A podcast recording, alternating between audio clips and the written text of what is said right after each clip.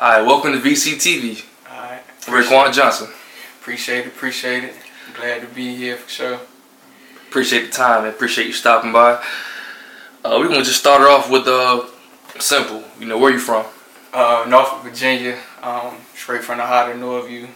So I've been here all, all my life. That's, that's pretty much it. Born and raised. Yeah, born and raised in Norfolk, Virginia. All right. How old are you? 25. 25. Yeah, 25, man.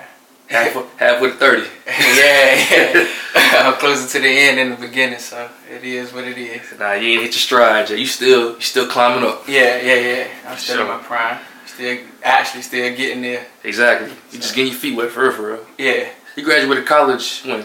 Uh, 20, 2018. So two two years ago, two three years ago, I graduated college. May 2018. Okay. Yeah. So what do you do for a living right now? Uh, right now, I currently teach. Uh, I'm a teacher and I'm an athletic director uh, at Norview Middle School, um, and then I coach. You know, in my free time.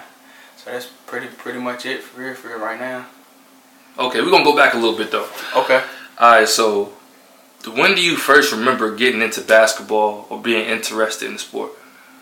Uh, probably about four or five years old. Um, my my first sport, my first love was actually football.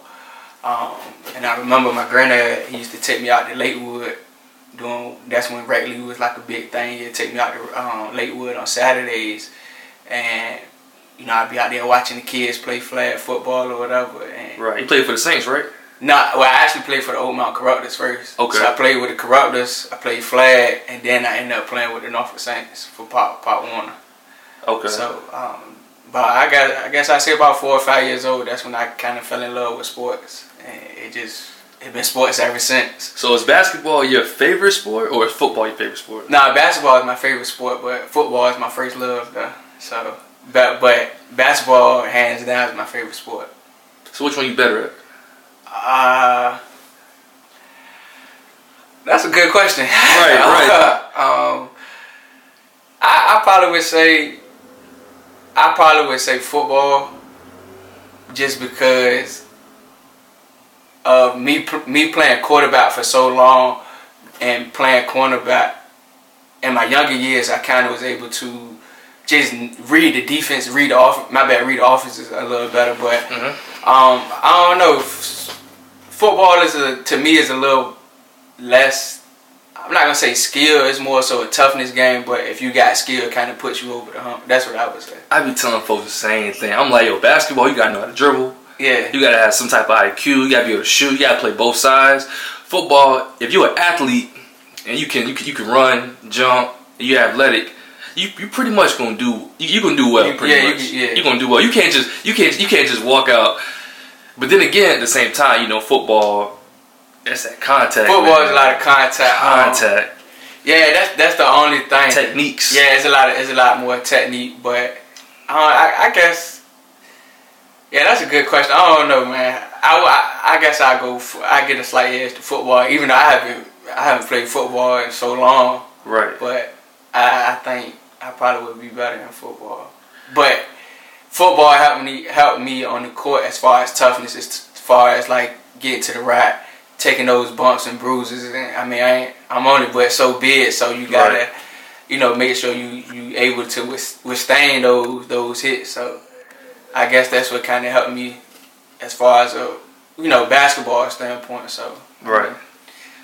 I don't know. I, I would probably say football, but a lot of people would probably say I'm better in basketball. So at what point did you consciously decide, okay, I'm gonna take basketball more seriously than football? Uh, if that was even a conscious a conscious decision. Yeah, actually, my freshman year, I played I played JV football, so I ended up getting hurt, and that was, that was it for me. That was it. yeah, that was that was it. I ended up um, pulling my hip flexor, and I got a concussion. Like it was a bad year, and after that, um, even though I still love football, basketball was kind of like, man, this this what. I guess my love as I got older grew more for basketball than it did for football. I used Right. to just hate getting hit, and I never in my younger years, I always played quarterback. I never had a line for real, for real. And I mean, you know, after a Scrambling- while, you keep taking hits. play. Yeah, you you like, man, I'm done with this. You know what they say? They say football created the most basketball players. I believe so. Yeah. I, I 100% agree with that. So. That contact, getting hit, like, nah, it's not for everybody. Yeah. Not for me, I'll tell you that much. Nah, I, I feel you. It ain't for me neither. But my freshman year, that's when I made that the switch to say, yo, I'm just put all my effort into basketball, and that was it. Right. Do you think uh, tackle football is a safe sport for kids to play? Uh, yeah, if they taught the te- if they're taught the proper techniques as far as how to protect yourself from a hit and how to properly hit. Um, Okay. So if, if they're taught at the, the grassroots level of how to properly play the game correctly, I believe is definitely a safe sport. I mean, you, you have the equipment to keep them as safe as possible, and Right. the way technology and equipment is growing, it's constantly getting better. You know what I'm saying to make the game safer, but I believe now it's more so of just getting back to the basics and teaching teaching the fundamental aspect. So if they can do that, then I definitely believe it's a safer sport. Okay, but with the growing, you know, CTE causes, you know, the the the long term effects that it's showing from you know getting hit in the head all the time. Uh, you think it's you think it's worth it Uh, for the love of the sport? yeah, it, it just depends on if you love it. Um, I think that's what kind of trumps everything. If you really love the sport, I think you'll do whatever you need to do. If you to- had it, If, oh, if I, if, you saying if I had like a son yeah, if you had a kid, he was like, I want to play football. Oh, me, you know, I'm gonna I'm gonna put him in the sport if that's what he want to do. But as a parent, I'm gonna make sure he's doing everything properly right to with withstand the, the you know the brutalness of the sport. To make sure, like I said, he's he's safe. That's the most important thing. Right. As well as just putting him with the right coaches, not just teaching him, yo, we got to win, win, win. It's about. I feel like at that level it's more so just teaching fundamentals and the winning to come later. That's a fact. Like once you get the fundamentals down, and then you can get to all the fancy moves, and then you Yeah. start really, you know what I mean? Really Yeah, once you get the there. fundamentals, then you can you can have fun. But Yeah. you know, it's like building a house. You can't build a, you can't put the roof on the house without laying the bricks down first. It's that foundation. Yeah, So you played uh, AAU yeah, uh, basketball uh, for the Wildcats, right? yeah. I'm Yeah. pretty. I'm pretty sure you played for more teams than that. But the Wildcats is, is, is that's that's the team that I know you from. Yeah, so I play um I play with the Wildcats with Coach Rob, Coach Julius from about nine till I want to say about 12, 13. Um, I played with the Wildcats, then I ended up playing with the Virginia um, Virginia Spartans, and um, can't. I think that was pretty much it. Oh, and I played with Slam City for a year with Coach Coach Walt Coach Walt Webb. Um, but that was pretty pretty much it um, as far as like my AAU my AAU stints and runs. Okay, what was your experience like in the AAU circuit? You know, traveling from state to state, uh, tournaments, uh, Boo Williams. Um, What was your overall experience? for real, for real, it was great. Like it was, it was phenomenal. I say because at that age to to go to places that we went, and I just say starting at nine years old to go to Cocoa Beach, Orlando, to play teams from Houston, California, New York. Like we're in the nationals, and it's teams from all over. Like Right. we even got to play against um, the Harrison twins that played for Kentucky.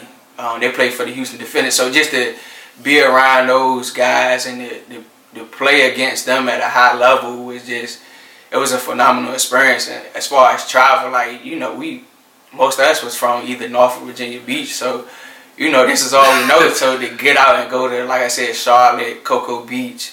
Disney World, and we just doing something that we love to Y'all do just hooping. yeah, we just hooping, you know what I'm saying? We just young kids, we, we, we just hooping. So it was just a, a great experience and basketball has put me in areas and areas and rooms that I thought I'd never be in with some people I thought I'd never be in. So, you know, that's also a, a great experience as well too. And shoot man, I love to be back out there now and the way the, the exposure for the kids now that's playing AAU Man, is the it's so mixtapes, crazy. like- mixtapes, highlight tapes, man. You got recruiting is life.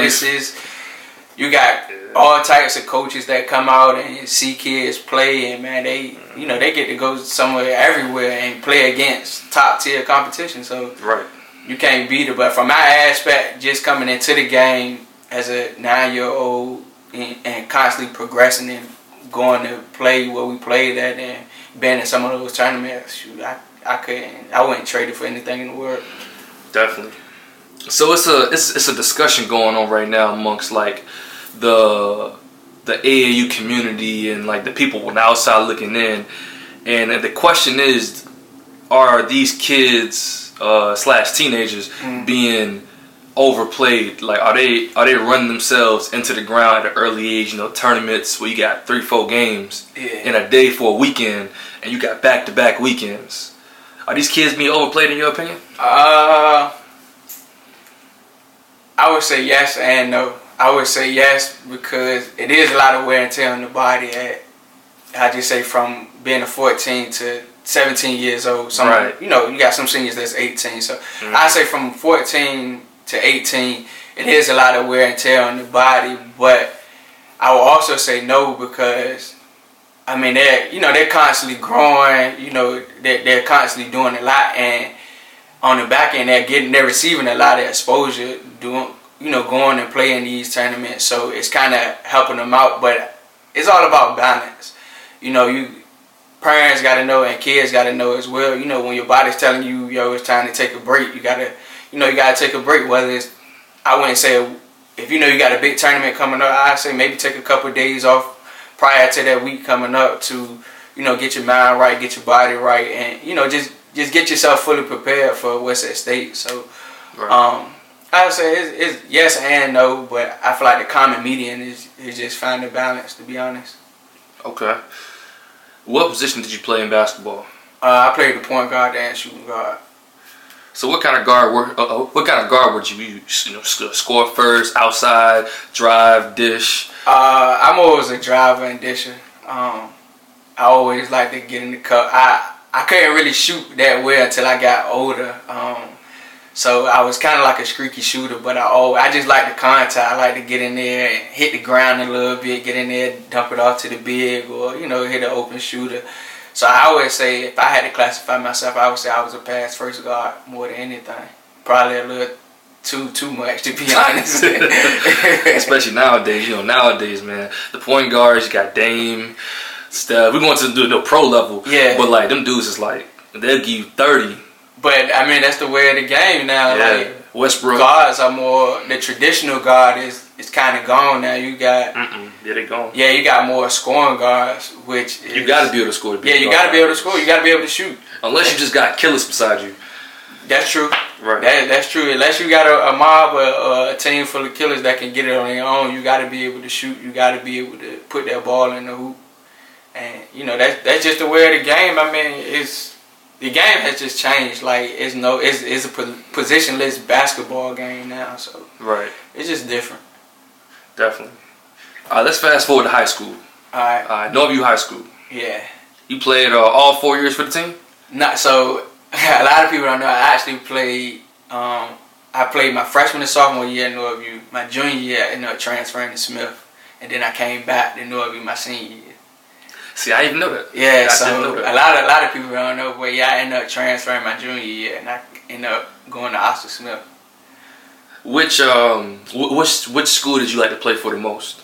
Oh, Norview, uh, that's that's a no brainer. Yeah, that's what I was thinking. That's what I was thinking. yeah, that's a, that's a no brainer. That's that's home. Home is always where the heart is. So, uh, and then the, the the Eastern District is just it's just tough. Like you, it's it's unmatched. It's by far probably the best district in the state of Virginia, night in, Right. out. So, you know, I don't know. It's just it just ain't. It, it's not like playing for Norview. It's not like playing in that Eastern District where you. You playing against Booker T on the Friday night. You might have more on the Tuesday Right. turn around next week. You play at Granby. You Games be. Lake Taylor. Yeah, you know we talking about almost a sold out crowd every night, whether it's Friday or Tuesday. You gonna get the best of the best. That Friday night definitely gonna be, gonna be sold out. Definitely. Man, it's crazy. And then you got Norcom, like you know Norcom, they always in the in the state title run every year. So you you know you go through the tube and you you play Norcom, Churchland always scrappy. Mm-hmm. Wilson's, you know what I'm saying they they they always gonna play tough, you know. But it, it's just nothing like it. It's like the old Big East. Right. So you know it, it ain't nothing like it. Who was y'all rivals? Uh, Booker T for sure. Um, Yeah, them James, them Yeah. James of the Booker Dome going Ain't crazy. that like playing at the Booker Dome. If you can survive in there, you can survive anywhere. Definitely. Um, but Booker T for sure. Uh, Maury, always been a rival for us, and I would say Norcom. Norcom, they you know that they always it always been a battle with them as well. But I mean, for real, for you can name any any school in the Eastern District, and you know what I'm saying it's a rival. But I would definitely say those those top three right there for sure. Okay. How was it playing for Jonathan Wilson? Oh, uh, it was. I wouldn't say it was tough. He just, I've heard some things. yeah, he just, uh, he just expect nothing but the best from you. You know, he gonna, he an old school coach. You know, you can get rowdy, get in your face. He gonna yell. You know, he gonna scream. And I mean, I played with him.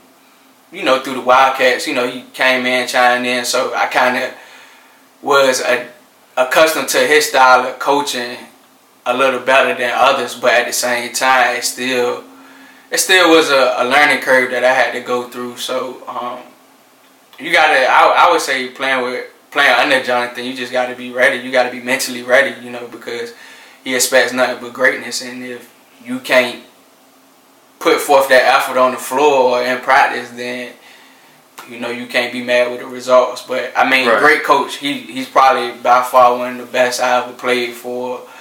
I'm talking about like works 24 7, knows the game in and out, best skill developer. Like I got nothing but the utmost respect. You know what I'm saying? And to be honest, he's part of the reason why I do a lot of the stuff that I, I do today. So you know, I, you know, you gotta.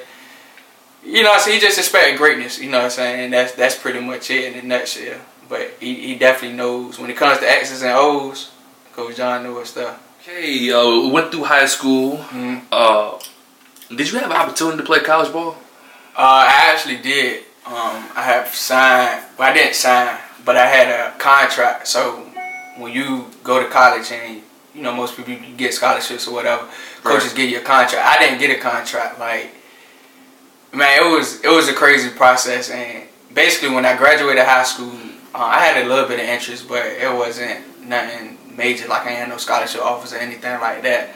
But um, I ended up going to ODU. So like while I was at ODU, I was still working out and all that. So I ended up, you know, emailing a couple coaches, trying to get a couple workouts. And um, the coach from the school called King University is a D2 out in uh, Bristol, Tennessee. Right. They end up inviting me to a workout. I went out there, drove. Man, that jank was an eight-hour drive. Sheesh. Drove eight hours. Went out there and worked out like a week. After that, they sent me a um like a contract, and you know basically saying I could play. But once I did the math on like as far as me academically, basically I would have to. I would have lost my freshman year academically, so I would have been in school for another extra year Okay. just to play. So my grown man, You yeah, I'm a grown man cap kind of ticked in, and I was like, man, I ain't really trying to be in school for another year. Like, yo, basketball kind of just see. I find, you know, I find something else to do, and that was pretty much it. But I still got the contract at home. It's from, like I said, the school's called King University. Got the contract, got the head coach uh, signature. AD signature, oh now only signature that ain't up there is mine. You still, you still got it? yeah, I still got it. I still got. I, I should have brought it. Um, but it's it's right. Up, it's at my mom's house. I, I still got it. Yeah, I remember you seeing. I, I, remember- I remember seeing you post something about that on, on Instagram a while, Yeah, you know, a yeah. while, a while back. Yeah, yeah, I got it. Yeah, I actually. I was like, um, all right, okay, you about to play college ball, and then like I just didn't see nothing else. I was like, oh, Yeah, because that was just a little. Like I said, that happened probably my freshman year, freshman year of college. Yeah. Like I still, I, and I meant to get it um, before I came, but I still, still got it. Um, but like I said, a lot of people didn't know. You know what I'm saying? I, I'm not really one to say. You know what I'm saying? Like, yeah, I had all these offers and this, that, and the third. Now I'm Right. gonna keep it real. I ain't had no offers. You know what I'm saying? Like, I had to really go through that process and figure everything out. Like what to say to coaches, how to sell yourself, and you know, I put myself in a position, had the opportunity, but when it all came down to it, I guess God just had other plans. So it was just more so like, man, you know, hooping is cool, but you can, you know what I'm saying? It's time to figure out how you gonna make some money once you, you graduate college or what you want to do or, you know, what's basically what's the next chapter in your life. You know, Right. basketball is not over as far as overall, but more so from a player standpoint. It's kind of time to close that chapter and let's let's focus on something else. I want to get into that a little bit because you know I, I know a lot of you know kids like leaving high school they want to play college ball that's their dream. Yeah. you know so what went into that decision? You know of course you said grown man cap but that's a that's a big decision to turn down a contract or you know for a sport you love. Yeah. and you had to think okay I need to take care of my responsibilities and it's time to close that chapter. Like how did you get to that decision ultimately Uh, basically, so it, it started in high school, and Coach Coach Jay um, and Coach Foster, um, basically like they used to always preface when we played. Like you know, the ball going his their favorite words was the ball gonna go flat one day. Not more so to discourage us to not you know try to go play college ball, but it's gonna be a time in your life when you as a man got to make a decision and say, yo. I I gave basketball all I could. What am I gonna do now and still continue to be great? And they always practice. So even though you know, as a young team, you know you you hear your coaches and it's like, man, coach is talking, but the, the seed was already planted in the back of my head. So right when that when it was time to make that decision, you know, and not only my coaches, but you know, talking to my parents, it more so was like, are you willing? Are you really willing to go back and do your whole freshman year all over academically just for the sake of playing basketball? And it was like, yo, as much as I love the game, I just put too much work in for a whole year right and spent a lot of money because ODU is not cheap. You know what I'm saying? So I just spent a whole lot of money putting this year in, almost a year and a half, just to go back and basically do it all over again, just for the sake of playing basketball. So it more so that kind of was the deciding factor. Just talking, you know, talking to my parents, um, talking to Coach Jay, Coach Foster again, and to really, and all ideally just came down to just talking to myself and just being real with myself. You know, that's that's first and foremost. You, as long as you can be real with yourself and say, "Yo, I'm cool with whatever decision is being made," and you can live with that. That that's it, and that's what it ultimately came down to me just sitting back saying, "I am I cool with giving basketball, or, or am I cool with taking a year, we basically redoing the whole another year academically?" And when it all came down to it, it was more so, look, man, you ain't going to the league.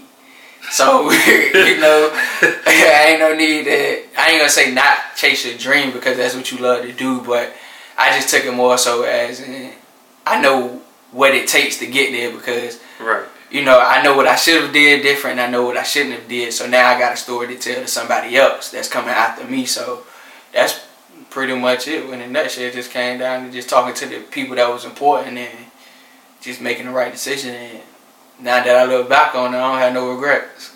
respectable So what made you choose uh, Old Dominion as as as as your school? Like, did you have any other uh, uh, not options? Well, uh, yeah, options. Well, did you have any, Um, any, any other plans besides ODU?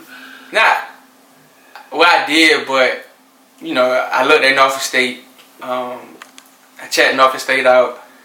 I was like, man, I could go to Norfolk State, but it was like I've been.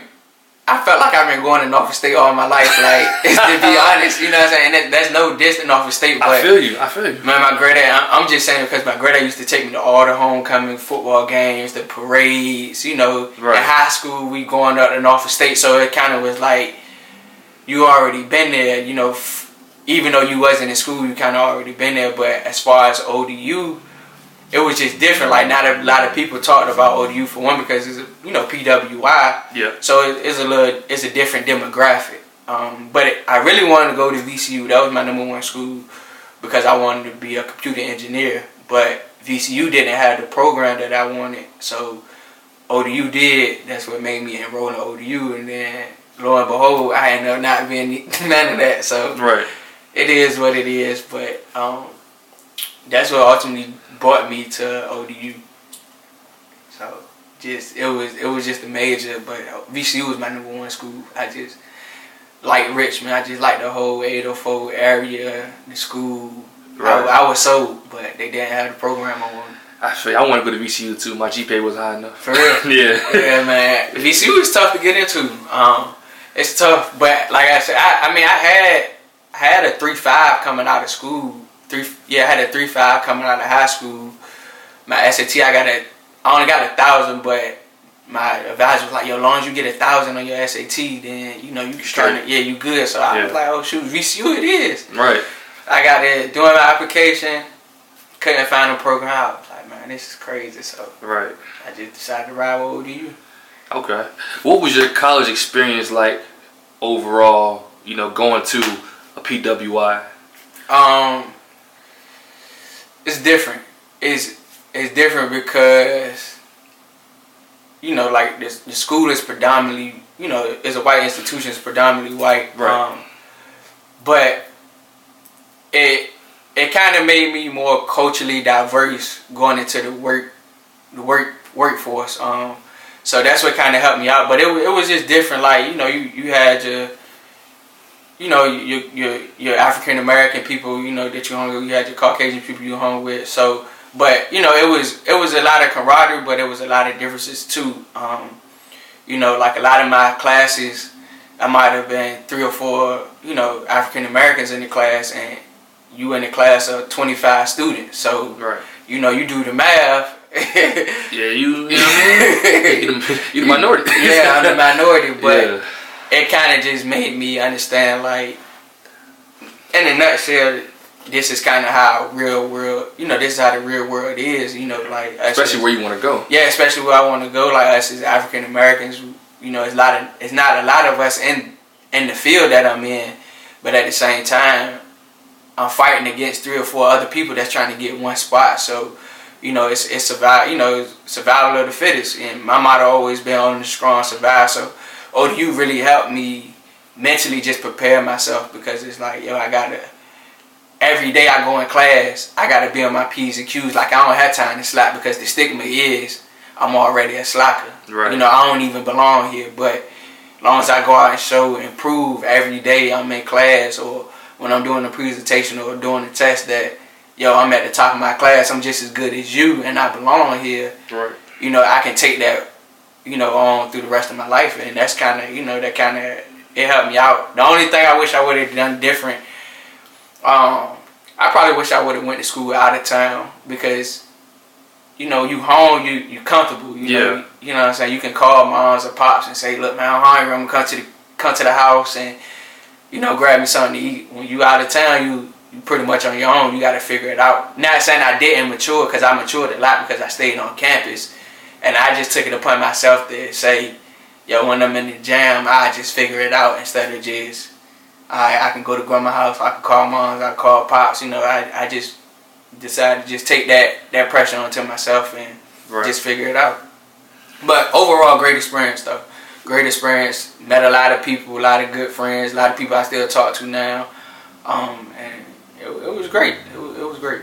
Did you pledge a fraternity? Nah, nah, nah. That, that really wasn't my thing. I thought about it, but PWI fraternities and HBCU fraternities are totally, totally different. A little different. Totally different. So um, I did, I did give some some thought, um, but If you were to join one, which one would you join? um, that's a good question. Uh, it probably, probably would be Alpha. I kind of like I like how they, they move. You know, what I'm saying they they kind of they about their business. They not too loud. They real subtle people. I like I like how they move. Well, most most of the alphas I met, they they usually always about about their business. They they on Right. point. So if I did, it probably would be Alpha, but. I, I don't see myself doing it. Okay. What was your GPA when you graduated uh, ODU? uh, three three. Three three. Yeah, I had a three point three. Solid. Yeah, so I told you I had to man, I had to be on my game at all times. I ain't had no no room to slack. All right. Fast forward out of college. Um. So, you just graduated college. Yeah. What was that process like? Finding your career. Um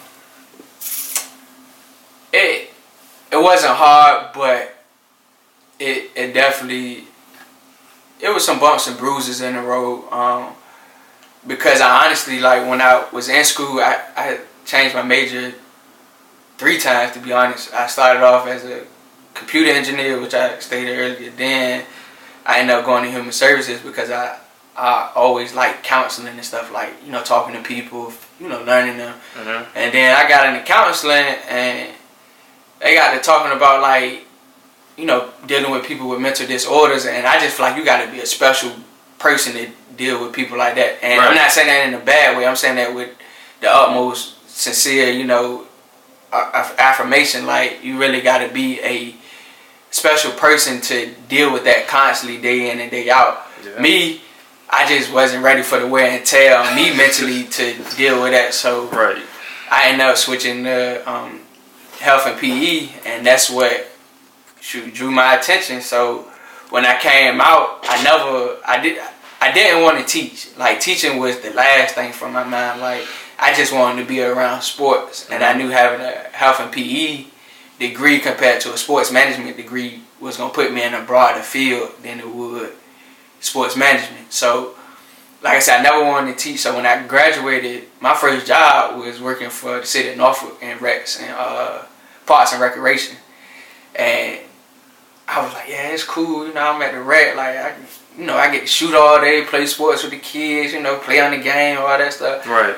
But it wasn't like it just wasn't room for growth. When I sat there, I probably was there for probably about a month or two, um, maybe three at the most. And I'm just looking at how things was going. I'm like, yo, there's no, there's no room for me to move up. Like, there's no room for growth because the people that was ahead of me, they've been there for a while. And you know, once people get in those positions, They ain't going nowhere. they ain't going nowhere. So Nah.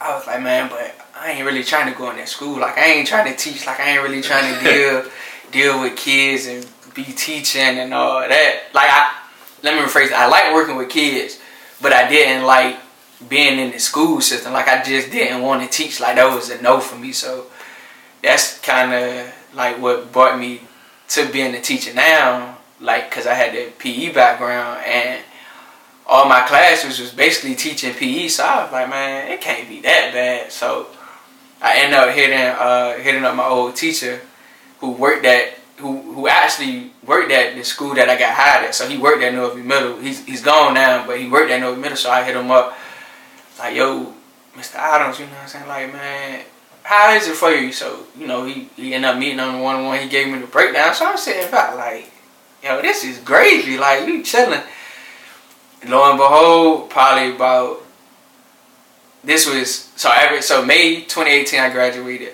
I got hired for the city of Norfolk in June. Mhm. By November, a spot had opened up at Norview Middle School. I ended up applying for the position and uh, getting it. Um, and once I got in there, man, I've been sold ever since on the job. So between May and I say about October, that was probably like the roughest months trying to just figure out what I wanted to do. Like between do I want to teach or do I want to stay at Parks and Rec and just be at this position forever. So Right. I was like, man, nah, I, I, I want better for myself. Like this, this ain't it. Like it's cool. Like I'm, you know, I'm, I'm on the job, I'm chilling, but it's just not where I see myself. You just want some. Yeah, I just you want some more. more, You yeah. want more. Yeah. So that's what ultimately drew me to going to teaching. Shoot, ever since I've been teaching, ever since I got in that school system, um, shoot, the sky's been the limit. And it used to, it used to be funny because my girls used to be like, like man, like how you how you want to coach but you don't want to teach? Like how you want to do this but you don't want to do that? And I used to be like, man, I I figure it out, I figure it out. And then they finally just resonated like. Yeah, that don't make sense. Like Right. most coaches usually work in the school system, so I was like, in order for me to become a coach, I got to do what I don't want to do, really, to get to where I want to go. And like I said, it probably been the best decision I made because of the impact I get to make on the kids and Right. the impact. You know what I'm saying? They they tell me I made on their lives, and you know, well, you, you know, you have been in the health and PE. Mhm. You do a little bit of teaching, but for the most part, you kind of just sitting there having real life conversations with Just these kicking it with kids, kids. You know what I'm saying? you're just kicking it, and shoot, that was that was it for me. That's all I needed to see. That was, you know, that was how everything transpired into, you know, me picking my career. Okay. So are you still at Norview Middle?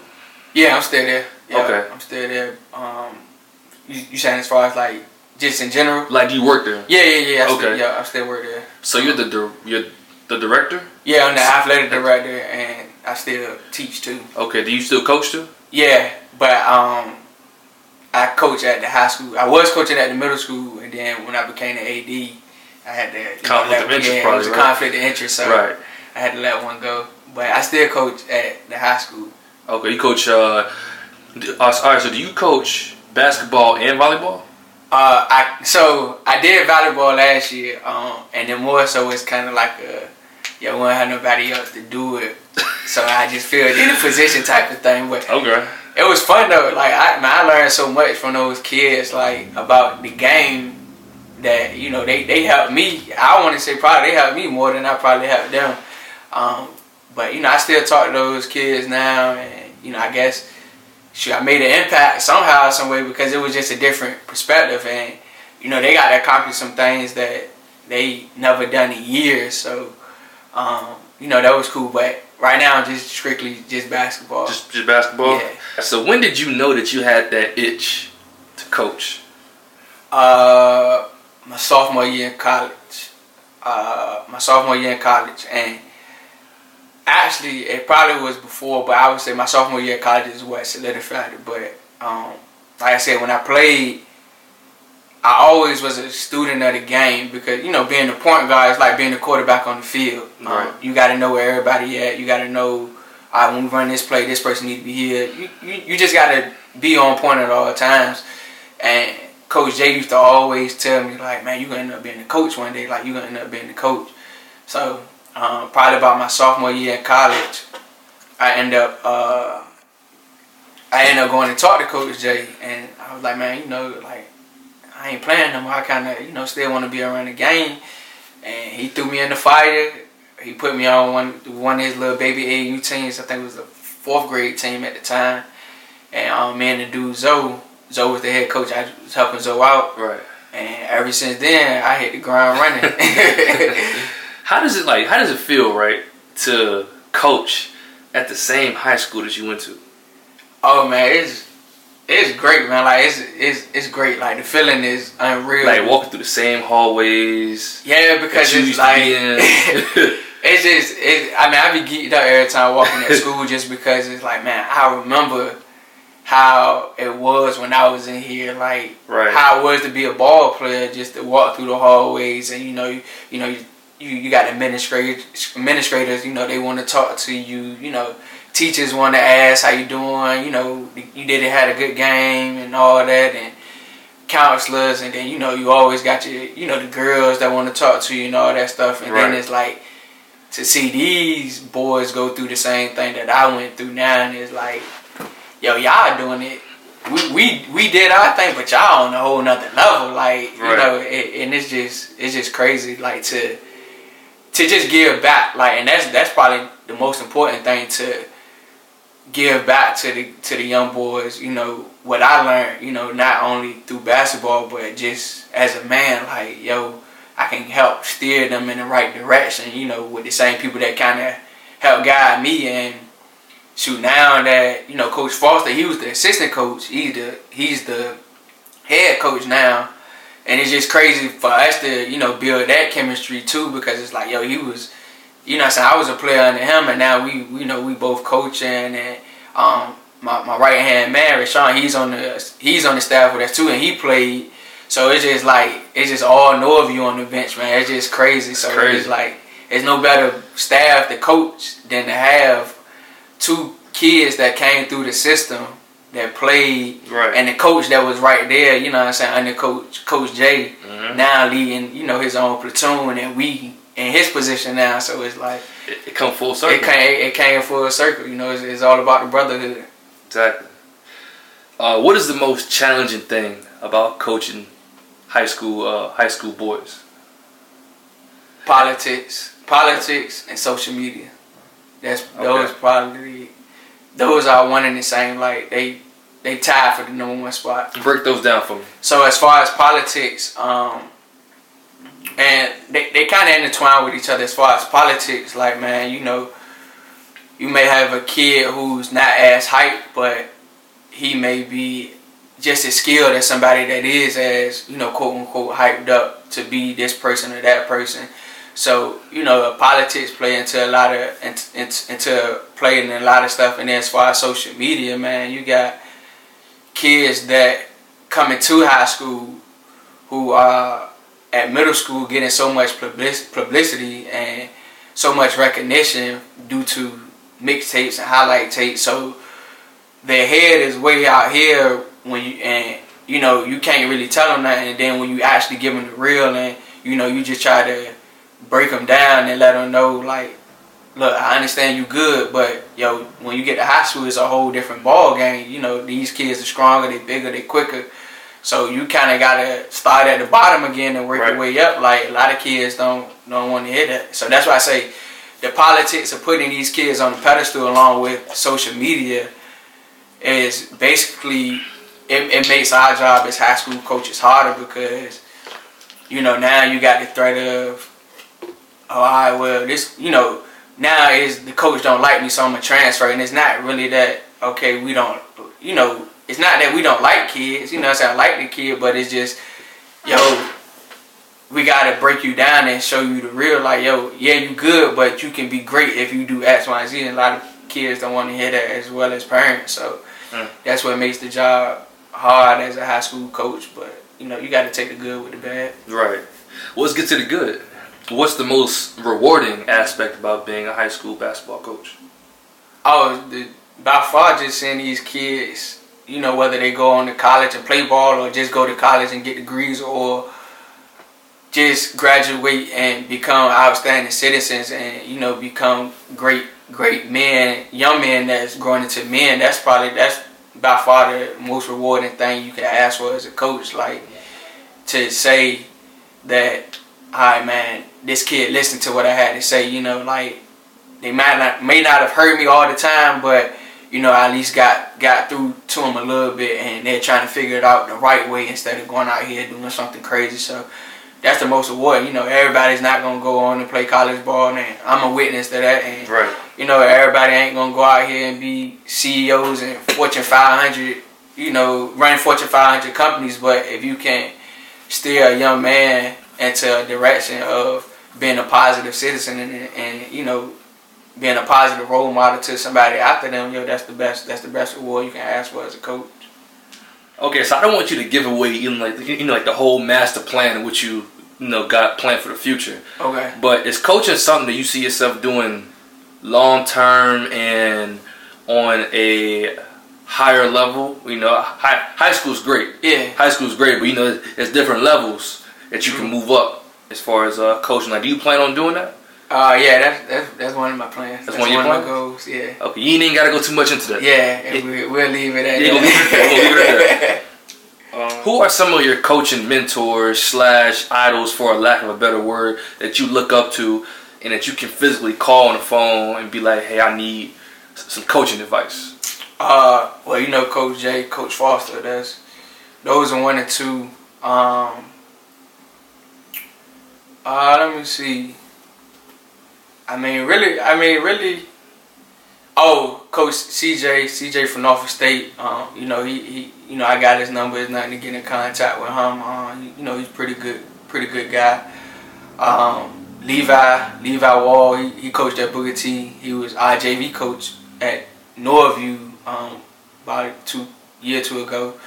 So you know, man, him real good peoples. Uh, I mean, that's kind of pretty much it. I mean, oh, Yogi, Yogi at Lake Taylor, um, Plummer at Maury, like most of the Eastern District coaches, I pretty much you know build a relationship with. Um, but those names that I mentioned, those are pretty much the people that I can call and say, yo, you know what I'm saying, man, how you, you know, what's going on, or look, I'm having trouble with this, what you think, or you know, right. any anything like that. So, um, those those uh you know, those are pretty much pretty much the guys. I got, I got a number that I can physically call on my own and you know say something. Does it get tricky uh, having that kind of relationship with a coach that you that you that you uh, have to see, you know, on the court?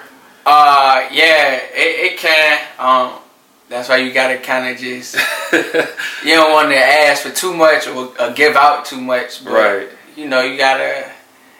You just gotta play your cards right when you having those conversations because at the end of the day, yeah, we cool, but You gotta see him. when you at war, you at war. You know what I'm saying? You, Right. you, you the opposition, so you know you always want to try to get the one up on your opponent at any given time. So right. you just got to be mindful of that when you when you having those conversations. But you know, as far as somebody like CJ at Norfolk State, he's on a whole nother platform, so Right. it's, that's a different conversation. Right. You know what I'm saying to say the least.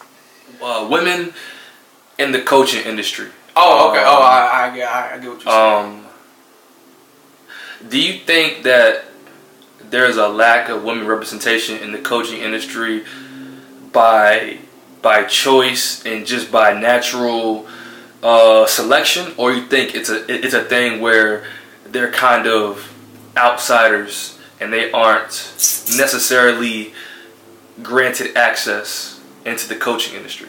Uh, As far as them trying to coach in the in the in the male in the middle, in the, I get what you're saying. yeah Um, in male sports. I think it's I think it's natural selection. Um, just because the sport has been a male dominant sport for so long and you know now we're getting to breaking a lot women are breaking a lot of barriers as far as you know other sports like I think a couple weeks ago the NFL had like a, two women coaches on the sideline and a women referee Right. so, um, and then I think San Antonio has like a, a, a woman's a woman assistant on their coaching staff. Yeah. So they are they are breaking barriers. You know, what I'm saying and it you know it's a process, and you know it take one at a time. But I think it's just more so natural selection because of just the way things have been ran for so long. Um, that you know it's just taking a longer process. But yo, it's man, it's it's there's a lot of women that act- that that really know the game. You know what I'm saying? Like really know the X's and O's, how to relate to players and boys. I mean, I'm pretty sure you can relate as well as I can. Like they're a little more receptive to women because they have that nurturing aspect. So right. you know, as compared to a male coaching them, you know, we usually rah rah and you know we're gonna get into them raw. Whereas a woman, she may have a different different way of connecting with that player or, or, or that young male. But um, how about I say, it, it's a lot of women that definitely know the game. You know, I think it'll take take some time, but I, I honestly just think it's natural selection to be honest, just because of just how things have have been running for so long. Right. It's definitely understandable. I feel I feel the same way. I think it's just natural selection, and uh, I just think women just naturally coach women Yeah, because that's just they relate. I They- think they just relate, yeah. You know what I'm saying? Like yeah. So I, de- I definitely I feel you on that. Let's uh let's let's let's uh, go to uh, collegiate sports. all right. Do you believe the college athletes should be paid? Most definitely. Most definitely. Okay. Most definitely. Um, Tell me why. for one, because they they bring in so much money into that school, and granted, I'm just talking about like high high major D one, but even if you get into let's just say the the me out the swag or anything like that, like these kids bringing so much money into that school, so if they go and get a 21 season and they make a bid to the NCAA tournament, like they they don't receive any of that money. They go to the school to get new facilities or build up new dorms or new school buildings. So Right. you know, it's like you kind of like a slave to the school in, in a sense. You know what I'm saying? Yeah. So it's like, yo, I'm giving y'all my blood, sweat, and tears, and if I blow my ACL today, I ain't getting nothing for it. Like I don't Right. get nothing, nothing for it. I don't have nothing to show for it. I think some schools have like an insurance policy. Yeah, they, they do, but I'm just saying, I'm not well versed on it though. yeah, the numbers compared to what the school is getting to compared to the per diem that some of these players get is is not even fair. Right. So what do you say to the people who say, well, they're getting a free education? Yeah, that's true. That's enough. Yeah, but how many of those kids are going off to be IT majors or or doctors or nurses where they can show I okay I got a degree I got a seventy thousand dollar degree but I make six figures a year. Most of those players aren't going to do that. You're right. You got a point. You know what I'm saying? Like most of most of them are going to be people that work in sports management where they're making 50, 60 on average a year, but you got a $70,000, $80,000 degree, you know what I'm saying? Because Right. school is roughly, let's just say $20,000 a year. So you do the math, that's 80,000, but I don't have a degree, nor am I making the money to show forth my degree.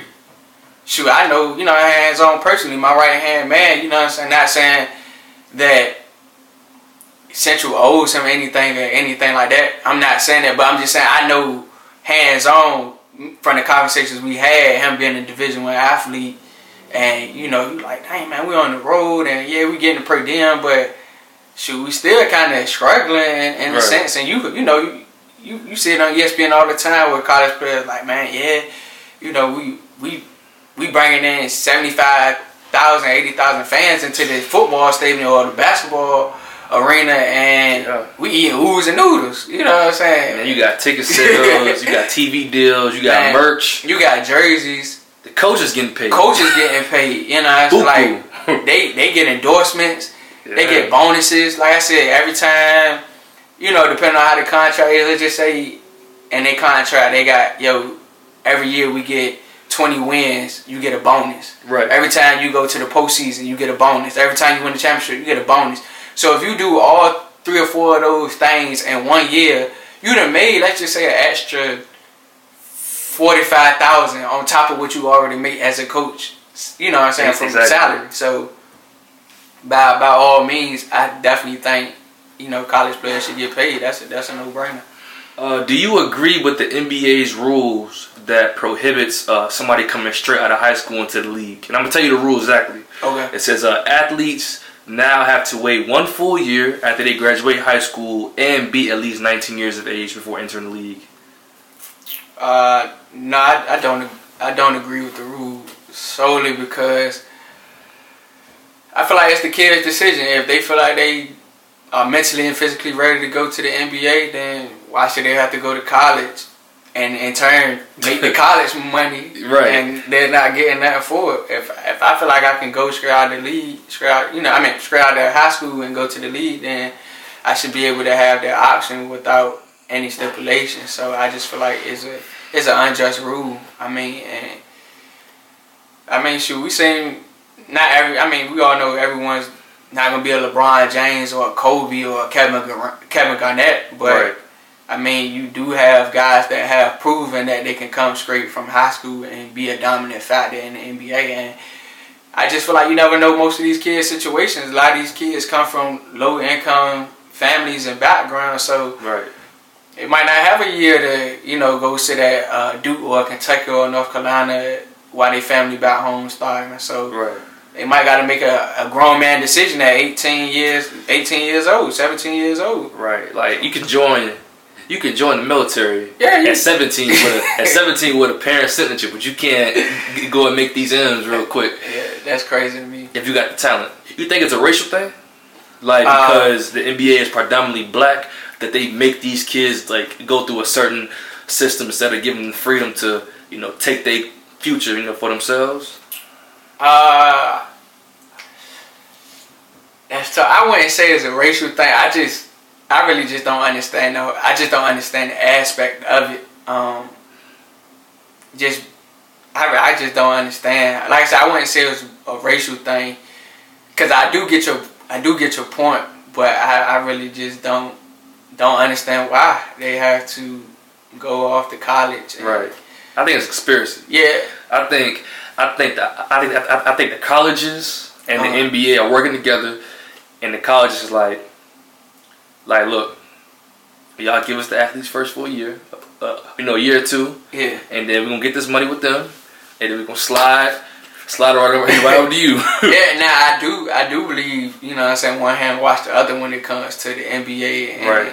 the NCAA because somebody up top of the NCAA know if kids can go straight out of high school. they ain't going to college. Yeah, they ain't for one, they ain't coming to college. Two, No. It's all about money. Like at the end of the day, it's all about the dollar. So if the NCAA don't make money, then you know what I'm saying, March Madness is gonna be affected. Definitely. Schools gonna be affected. Power Five schools gonna be affected. So it, it's, it's all about it's all about dollars at the end of the day. So, you know, I, I like I said, I do believe that you know they they probably working with each other. Yo, years you kid for a year, that is make a couple couple thousand, couple hundred thousand, maybe a meal off of them. Then y'all can go about your business. So, Right. we know how that go. Uh, recent athletes uh, such as uh, Mikey Williams and uh, Howard U commit Makur Maker are saying that top black athletes should start committing to HBCUs instead of uh, the normal powerhouses such as uh, the Dukes, Mhm. the NC States, and uh, they said that this would change the financial power structure uh, and sway it toward the black community more and keep it in house. Yeah. Do you think that's a realistic trend that could happen? if I do believe so, if everybody's on board, um, but that's the thing you gotta have everybody on board. Like it, can't be just a one year deal, or you know, it's because a lot of people are. We, we just follow the trend, or people follow the trend, should I say? So it's like, all right, one man go So right, this year it's hot to go to a HBCU. If I'm a five star commit, but next year it's like, man, I I seen how McCoy and them did. It ain't work out too good for them, so I'm gonna just go back to Duke. Or I'm gonna go back to Kentucky. So you got to be fully committed. If this what everybody say, yo, this the new trend. We gonna start this the new ways.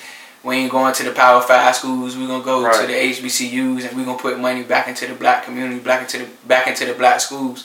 It has to be a commitment, not just a trend. Right. So if it's not gonna be a commitment, then I don't see it happening. I don't see it working out too good. You know, 'cause I was, uh, you know, I'm com- you know, I'm growing up. I'm watching college sports. Yeah, I'm like, yo, why the top athletes they go to the same school. five, six schools every year? Like, how come, how come Kentucky get the biggest, like Kentucky and Duke get the biggest stars every year? Like, how come, like, to me, it's not the schools, it's the players, Yeah, and I, yeah, it's, it's not the school. It's it's the name. It's the name. the name. You know what I'm saying? Like, it's just like it's like with clothing. Like you might have somebody might have us. We might have on identical shirts. Mhm. Mine might be from Old Navy. Yours might be from Gucci.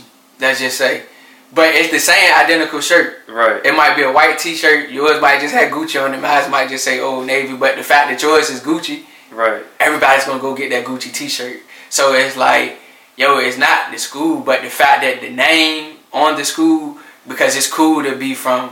Oh, I went to Duke, or you know, I, I was a part of the the Ken- Kentucky Big Blue Nation. You know what I'm saying? It's the whole aura about going to that school that sells the players that I that I think.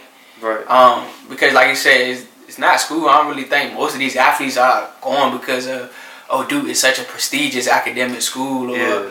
you know they have the. I'm just throwing stuff out. They have the top lawyer program in the in the nation or on the East Coast. I don't think it's that. It's just yo, it's you play for Duke. You're going to the league? Yeah, you're going to the league. Right. You play for Kentucky, You're going to the league. So it's like they those schools have already built a strong pipeline from college to the NBA. So it's like, yo, why why wouldn't I do it? That's gotta change, man. Cause we really like we make these schools, man. We gotta change that. Yeah, in my definitely. opinion. Definitely, definitely. I I, I feel you. Uh, how do you feel about uh, the recent? Um, I'm not gonna say trend, but like the outrage from you know the athletes worldwide and them uh, coming together to uh, publicly, you know, protest police brutality and a in, uh, in systematic oppression from wearing T-shirts, Mhm. speaking during during interviews, you know, kneeling during the, uh, during the anthem. How do you feel about all that is going on in the world of sports? I feel like it's I feel like it's a good sign because I mean, shoot, they they are role models whether they want to be or not, um, and they have a voice that a lot of people don't have. So you know, if you're on national TV voicing your opinion about the unjust that's going on in the world, you know, it it just it draws more ears to the topic at hand and what's going on in the real world. So I, I mean, I I agree with everything they're doing. I think they should, you know, keep doing it and, and do more because they have a voice. They they can reach the masses that everybody, you know, can't. So Right. you know, it, and and it just shows that they don't put themselves on a pedestal than the next person or you know anybody anybody else. Even though these guys are NFL and NBA stars or right. soccer players or whatever the case may be, and they make millions of dollars and they're held to a higher standard, it shows that they are still connected. Excuse me, they're still connected with what's going on in the real world, and they don't carry themselves above you know what's what's happening. So uh, I, I agree with everything they're doing. I haven't been to a high school basketball game in a while. Okay. Do you guys do the national anthem before? Yeah, we do. So have you given any thought to if your kids say, uh, "Hey, coach, I'm not standing for the anthem," or or, or if you know, if, or if they want to do something to show that they with the cause too? Have you have you given that any thought? Uh, yeah. I mean, at the end of the day, like like I tell my kids, yo, I got your back, right or wrong. You know what I'm saying? When you wrong, we'll talk about it amongst each other, but in public, I'm not gonna sit right there and embarrass a child if that's what they want to do. If that's what you believe in, yo, stand on what you believe in, and mean it. You know, don't don't just stand for it because you think it's cool to do. Right. Stand for it on stand for what you believe in for a reason. So, if one of my athletes wanted to take a knee or you know not stand for the you know the, the national anthem, who am I to say? yo, you need to do X, Y, and Z if that's not what they believe in. It's just like, it's, you know what I'm saying? It's, it's just like, I would be contradicting myself as a coach to say, yo, I got your back through thick and thin. And then when time, when, when it get thin, and the, the heat is on, and hmm. I'm not, you know, I'm not standing with the with my with my players. So right, you know, if that's what they want to do, yo, we all entitled to our own opinion. We all got a freedom of speech. We all got a freedom to express ourselves as we would like. If that's what you believe in, coach got you back 100%. Respect. Speak on some of the things that you've been doing in the community because uh, I've seen vaguely, you know, just on social media, you know, some of the programs you have, uh, some of the basketball camps you have going on. But I don't want to misspeak on what you got going on. So, oh, no, you good. so, uh, you know, tell the people what you got going on in the community and whatnot. Um, so right now, like a year ago, I had um, had started my camps, my basketball camps called Higher, um, Higher Learning Skill Development. Um, but the name is Higher Learning. And basically, you know, we, we come in, we train kids um, from ages 5 to 12. Um, yeah, 5 to 12, 5 to 13, somewhere around the area. Usually about that 14 year old mark. They usually in high school, they should be with those, you know, their high school coaches working. But my whole sole purpose of taking that age group is because being a middle school coach and a high school coach, kids are lacking so much fundamentally that we need to get back to the essence of learning how right. to triple threat, learning how to ball fake, learning how to step through, you know what I'm saying? Learning how to throw a two hand chest pass and a two two hand bounce pass. So that was my whole goal when I created um, this higher learning basketball thing. Um, and it's not only me, it's my partner, um, Rashawn Madison. We, we, we in this thing together.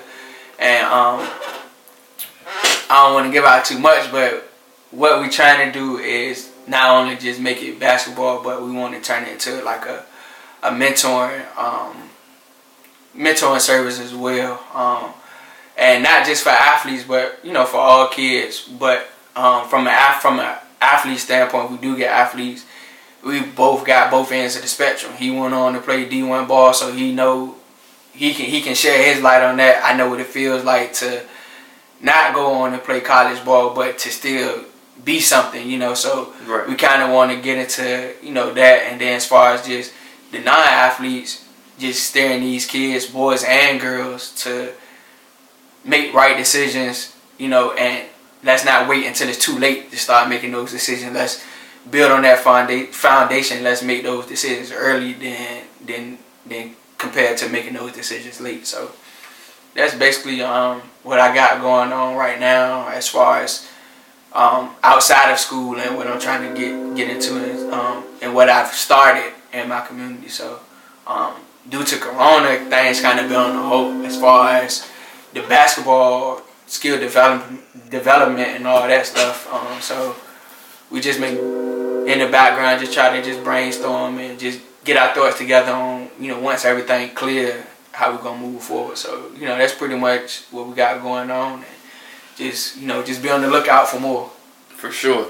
Well, I definitely commend you for that, man, because you know it's a it's a it's a lot of potential. You know, it's a lot of uh, great kids, man. It's out Yeah. here. They just, I think, just lack a little direction, Yeah, and a little guidance. That's that's definitely for sure. Like I said, um, I deal with a lot of males more so than I do with females, but um, males for sure, man, and definitely young African black males. Um, they lack a lot of direction. Like a lot of these kids are coming from single parent homes, and most of the time it's just the mother in the house, and they may have another sibling that you know it, it that makes the situation rougher than what it needs to be. But they just lack a lot of direction. And um, one thing I've learned over the years, just coaching and just teaching teaching kids, is that once you know it, it always start off rocky because they usually come with a shield on because they're then they're in the defensive mode. But once they understand that. Yo, you, you giving them the real and it's coming from a genuine place and that you care for them yo, they'll, they'll open up. They'll, you know, they'll do, they'll run through a brick wall for you. But it's not about Definitely. that. But it's just more so a matter of they just need somebody to, to show that they care, like that they they still are a child, they still exist, and you know, it's okay to mess up, but let's let's make this thing right. It's okay to fail. It's okay to, you know, not get everything right, but you know, I got somebody that's gonna help me figure it out. I got somebody that actually genuinely want to see me do good. Like man, I done had so many kids in that school just during their lunch period come down to the office and just want to talk, like just talk. Whether it's about the game, their hobbies, anything. Like they just want to eat and just talk because they don't have anybody that actually sits down and just listen to them. Or you know what I'm saying, even like Mr. Johnson, man, I, I don't know how to do this homework problem. Like, can you help me with my homework? And it it might be something simple, but it's just the fact that, all right, man, shoot, Mr. Johnson willing to help me out, so I, I can trust him. Right. And that's my number one thing I tell all my kids, um, even that I teach and the kids I coach. Yo, our relationship is built off trust. All relationships are built off trust. If you can't trust me and I can't trust you, then don't, we don't have anything. But as long as we got that trust factor there, yo, at the end of the day, whatever you need, I got you. Right. You know, that's pretty pretty much it. So, you know, we, we just we just trying to get that get that going again, but it's definitely you you hit the, the nail on the head, man. It's, it's um a lot of kids definitely need direction more than Just a little direction, man. That's all. direction and just to show that you care. That's it. That's it. All right, let's get to some uh, fun topics real quick. Fun topics. All right. All so, you throwing a dinner party. Okay. You got five invitations to anybody in the world right now. Okay. Who would you invite to that dinner party and why? Uh. Dang. I Well, put you, I mean, yeah, I put you on the spot. yeah, yeah, yeah. I mean, so are we talking family or outside of family? Or could it just be? It Any, could it could it could be anybody, family, celebrities, anything. Oh, right. Well, you know, my mom and pops, they definitely got to be there as one. Okay. My girl, she gonna kill me if I don't get her invite. So That's three. that's three. Um, if if I could meet with LeBron James, I, I would definitely invite LeBron. Um, just because, like, I just want to sit down and have a conversation just to see like how for so long he's been able to deal with the scrutiny and get up every day and Right. perform on and off the court. So um, I definitely would would you know send him an invitation and uh, I sent Coach K an invitation. That's, that's like one of my favorite coaches. I always been a big Duke fan. Coach K. Um, I just like how he, he just moves. I like how he carries himself. I just you know I just would like to have a conversation with him too, just to just to pick his brain a little bit and, and, and just to figure out how he's been able to sustain the changes in the game so long and still be one of the top coaches in the world, not just NCAA, but you know the world. Yeah. So that would be my uh, that would be my five right there. All right, solid five. All right, next question. Who's, in your opinion, who's up next in the 757 area basketball wise? Like, what player do you think is is uh is next to really blow? Uh, shoot. I know it's hard just to name one. You can you can name a few if you need to. Yeah, I mean, uh, like, give me Like what? Are you talking a specific age group, or you just saying like High school basketball. high school basketball? That's currently playing right now. Oh, I gotta go with my guy, Jaylon Darden. Okay. That's my point guard. I got to. I, it wouldn't be right if I if I didn't. I mean, shoot, the accolades speak for itself. I mean, he was first team All State. He got a state. You know, what I'm saying we won a state championship last year. Um, so he's a state champion, Eastern District Player of the Year. Uh, shoot, I think he's been on the Eastern District team ever since he stepped foot on the floor as a freshman. Uh, so he's a senior now. So, like I said, his accolade speaks for itself. Um, in a three-year span, he's been on the Eastern Eastern District team three years. He averaged a triple double as a as a freshman, as a sophomore. Uh, I think he was first team All Conference. Uh, he was last year first, like I said, first team All State, Eastern District Player of the Year, first team All Tidewater, state champion. So his resume speaks for itself. By far, he's probably the best player in the state, hands down. Because you know, if if, if in my opinion, so I gotta go with him, man. Um, Jaden Epps, Jaden Epps, they you know they he, he he's definitely up there. We got to play against him. Those two guys got the battle last year. What school does Um, he go to? Kings Fork. Kings Fork. Okay. Yeah, Kings Fork. Those those guys got the battle last year, and he's definitely one of the um, he's definitely one of the top players in the state as well. So um, I gotta give it a, give it to them too, but I, I gotta definitely go with my guy Jelani Dotton hands down. All right, I'm gonna check him out. I don't know who he is yet. Oh yeah, yeah, you gotta. You know, you- I'm not. I don't be around here like that no more. Oh no, I, I feel you. I feel you. Yeah, I'm gonna definitely check him out. That's my guy. Though. I- He'll kill me if I ain't got they gonna go with him, and he ain't even got to worry about it. He, he already know. Right. Top five musical artists, uh, dead or alive. Not just rappers, not just singers. Your top five musical artists, dead or alive. My top five. In no order. Okay, Jigga, oh, definitely top five. Um, and that, that's a no-brainer for me. Okay. Uh, Wayne, even though Wayne ain't the same Wayne, I still gotta put him. I still gotta put him up there top five. Yeah. Um, Jeezy, Jeezy. Okay. Snowman. Uh, who I feel like the last two. What I say, Wayne, Jigga, Jeezy. Jeezy. Uh, let me think. Let me think. Oh, Pop, Tupac. Tupac Pop. would definitely be one. Okay. Tupac would definitely be one. Of my pops, yeah, he'd kill me if I ain't put Tupac out there. Uh, You go all rappers. oh yeah, I, I mean that's what I listen to most. I, I listen to rap a lot. Okay. All right. Um, and the close out, that's tough. That's tough. That's tough. Uh, dang, that's a tough question. Who, who would I put in that fifth spot? We got Jeezy, Hove, Jeezy, Ho, Wayne. Wayne, Pop right now. Actually, I would put Dave East in there. Dave East. Yeah, for the new school, I'll put Dave. That's the first time I've heard that. Tell you For real? it, it's my top five. Yeah, for Yeah, sure.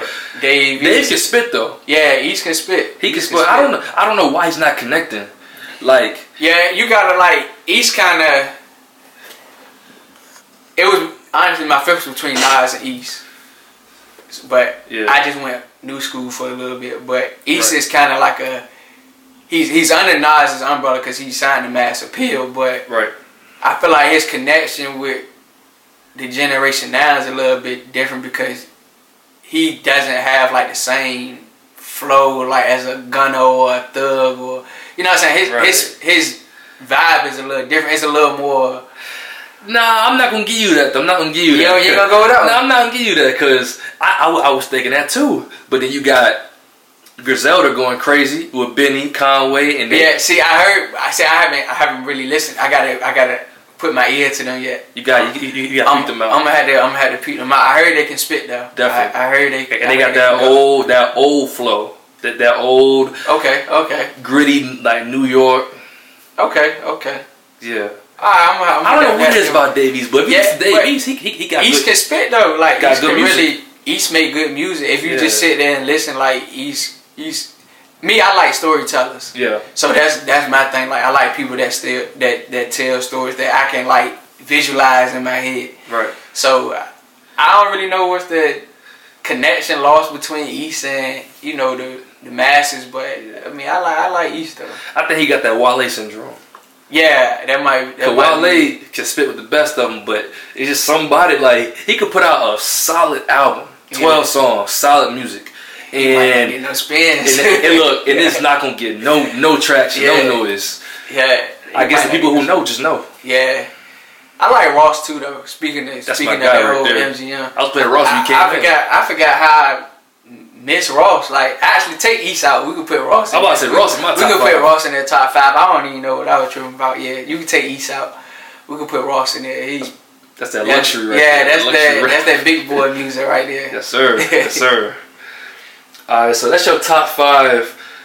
I said dead or alive. So is your is is, is that list going to be different from your top five right now? Like Oh yeah, Top five top rotation. five right now. That's in my rotation.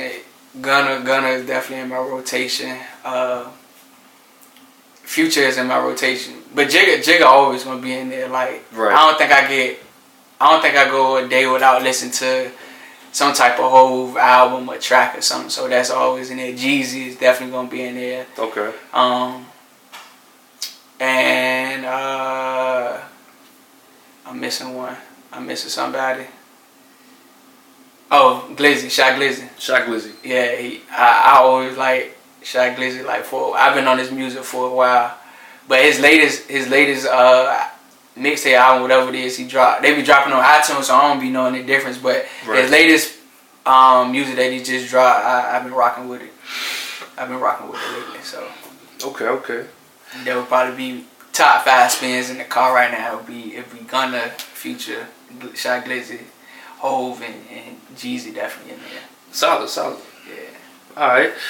Um, have you been following the the NBA Finals? Most definitely. For sure. I don't know why I asked you that. I asked you that just because it's a question on, the, on, my, on my paper. Yeah, most definitely. So w- with the recent, I thought it was gonna be over last night, Me too. but with the recent, you know, Jimmy Butler, you know, Duncan Robinson going crazy, it's going, it's going, it's going six now Yeah, definitely. at the definitely. most. Yeah, it Um, might be, is Sunday it- it. Is it over? Is it over Sunday, or can they push it to a seven game? I don't Nah, know. I think I think I think it's over Sunday. I honestly thought it was gonna be over last, excuse me, last night, but uh, I think it's over Sunday. it better be over Sunday Yeah, for they. It, it depending it depend on how AD ankle is, man. Or Right. Foot or whatever he, he hurt. Um, if he can come back, if he's healthy, I think it's over Sunday. I just feel like the whole. I th- like I said, I was really sold on the game being over last night just because. I feel like the whole narrative of how everything was built up, the Mamba jerseys. it was cinematic. Yeah, it was cinematic. You know what I'm saying? Brian, almost, we went for about 40, 40. 40 last night. A wasted game. Seven yeah, threes. so it's like, six threes. Six threes. I just thought it was over, but I don't I don't see it going past Sunday. I hope not. But Uh, I do I have grown a lot of respect for the Miami Heat. Jimmy Boy. Butler has been doing this thing. Those young guys, Demi, uh, Duncan Robinson, Herro, Bam, uh, even Kendrick Nunn. For Those sure. guys have they've been hooping. They've been and Dragic got hurt too. Yeah, so, and he was the leading scorer in the lead playoffs. scorer. So that's tough for your leading scorer to go down and Definitely. you know, and he's nowhere near the consideration as a Jimmy Butler. Right. You know, when you talking about just conversation or Right. Basketball, but that's tough for those guys to pick up the slack. And I gotta get a lot there as as, as a coach for your leading score to go down and for you all to still keep rolling. You that that speaks volumes to what he's doing too. Definitely. So yeah, man. But I think it's I think it's over Sunday though. I think I think it's over. Yeah, man, we gonna see. Yeah, it's, it's gonna be if it go to a game seven, yeah, it's gonna be tough. A game seven in the bubble though. It's not game seven in Staples. It's Yeah. game seven in the bubble. But you know, Bron, Bron, he the closer when it come to game Yeah, seven. Bron never lost a game Bron seven. don't lose game He seven. don't lose game seven. He don't lose, he lose game seven. That's that's one thing about it. He don't do he don't lose game seven. All right, one last question to let you go. Who is the GOAT of the NBA of all time? Who's who's the GOAT? Ah, the goat.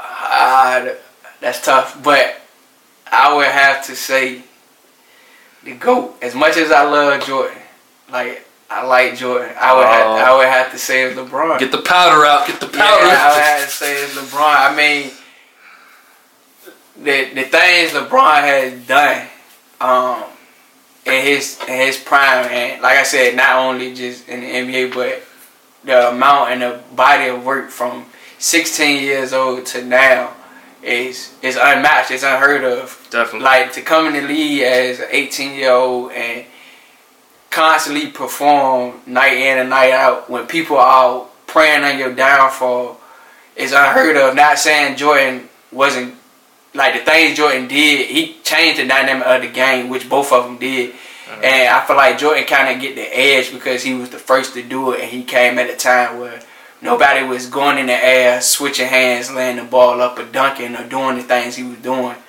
Nor did anybody win, you know, six championships, you know, in the finals. But if my thing is, if we just saying, all right, the debate between LeBron and Jordan is Jordan got six and he was undefeated, then that's the case. Bill Russell should be the GOAT because he got 13. He got the most, so we can't throw that into consideration. LeBron is top two or three in every statistical category there is. And yet alone, I mean, the amount of pressure that man has been facing since he was 18 is unheard of. And to come back to a Golden State team where you got four All Stars on that starting lineup and win, yo, you can't you can't beat that. So I gotta go with LeBron James. That's respectable. That's respectable. Hey man, go James, baby. Go Definitely, James. definitely. They gotta finish up the Heat six. Yeah, they gotta finish it. He will. Definitely. I appreciate you stopping by, man. I appreciate the time. Uh, we got a lot of things to talk about today. Definitely, definitely. Is there anything you want to plug? Uh, nah, man, I definitely appreciate the opportunity. This, this is my first interview, so uh, I was excited, still excited. Like I said, man, I appreciate the opportunity for just giving me a platform to, you know, just you know, voice my opinion on a few things and you know, give you an insight of what's what's going on. But um, nah, that's pretty much it, man. Definitely. All right, Raquan Johnson. Appreciate it. We out.